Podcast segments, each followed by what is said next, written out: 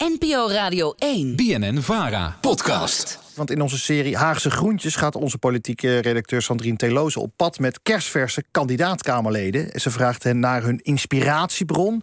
Hè, de inspiratiebron om de politiek in te gaan. En vandaag dus de Partij voor de Dieren. Je hoort de nummer 15 op de lijst. Uh, Kiviltjum uh, Pinar. En Sandrine zocht hem op uh, op een winderig schoolplein in Alkmaar.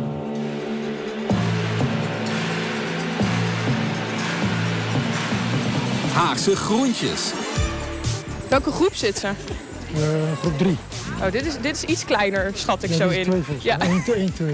Mijn, mijn zoontje is vijf, uh, groep 5, zeg maar. Oh, die is wat ouder. Ja, die komt, die komt, Ah, hij komt die, alleen. Die mag zelf uh, Ja, naar buiten. Aha. Op dit schoolplein in Alkmaar staat Kevieltje Pinar. Hij staat op nummer 15 voor de Partij voor de Dieren. Hij is ook nog raadslid en fotograaf. Een volle agenda dus. Ja, het is, soms is het heel druk, soms uh, veel minder. Maar er zijn ook echt uh, ups en downs. Nu toevallig is het uh, in de gemeentepolitiek het begrotingsgesprekken. dus algemene beschouwing, zeg maar, soort van. En die komt nu overeen met de landelijke campagne voor de Tweede Kamer. Dus echt, het is nu enorm druk. Ja, topdrukte. Ja, het is, het, ja ik heb nooit zoiets meegemaakt. Nee. Kijk, daar is hij. Hoe was je dat? Dus het is, het is Mirza. Gaan jullie lekker naar huis? Ja. Görüşürüz. Görüşürüz. We gaan jullie weg. Waar gaan we heen? Uh, we gaan naar het station Alkmaar. We gaan fietsen natuurlijk. um, ja, dan, daarna gaan we naar uh, Amsterdam. En dan in Amsterdam gaan we een uh, vriend van mij ontmoeten op Beursplein.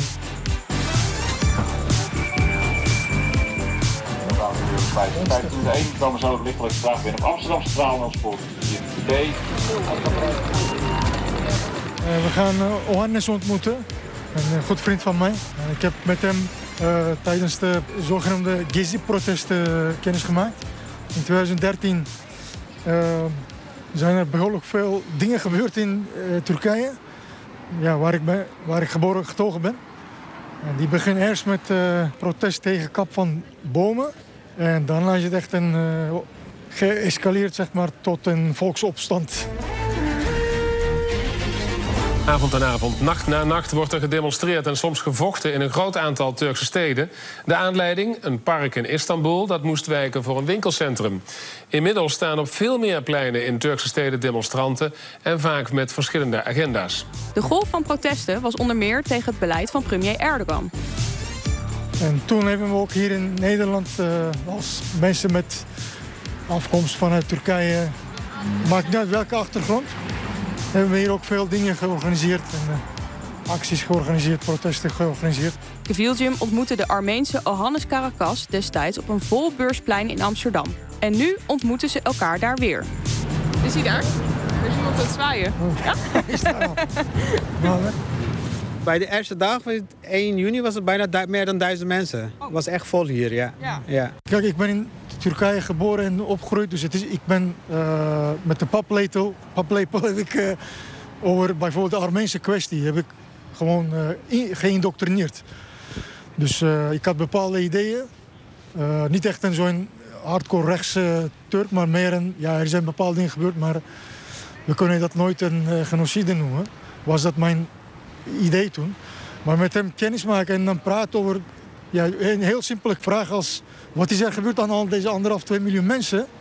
Ja, dan moet je even stilstaan en denken, oké, ja, wat is er gebeurd? Dan moet ik misschien meer, meer lezen. En zijn perspectief, zijn uh, invalshoek heeft voor, was voor mij een eye-opener, zeg maar. De discussies met Ohannes verruimden de blik van Kuviljum. Ook bij zo'n gevoelig onderwerp als de Armeense genocide. Je breekt bepaalde muren gewoon. Taboes, ja, met name, ja. Ja, vooral taboes. Misschien is dat een soort van comfortzone. In de zin van, oké, okay, met hem kan ik uh, sparren hierover. Dus je voelt je vrij om ja. ook, misschien in eerste instantie waren jullie het helemaal niet eens. Ja, maar... vertrouwen, zeg maar. Ik kan hem vertrouwen. Dat is ook een... Uh, dus ook al hij mij vertrouwen. En voor, voor jou was het dus het moment dat je da politiek actief werd? Vanaf dat moment dacht ik, oké, okay, ik kan hier... Blijkbaar hier, kan ik niet alles veranderen in Turkije. Voor mijn eigen familie of vrienden daar. Maar ik moet, ik kan, moet, moet hier wel uh, mijn nieuw land, in mijn nieuw land moet ik actief worden. En daar ben jij de inspiratiebron voor? ik weet niet of ik dat echt een inspiratie voor hem ben, maar... eh, Ja, onze gesprekken, eh, ja, onze gesprekken. Ja, ik, kijk, eh, ik voelde toen ook, ook met die forums. Uh, was altijd actief.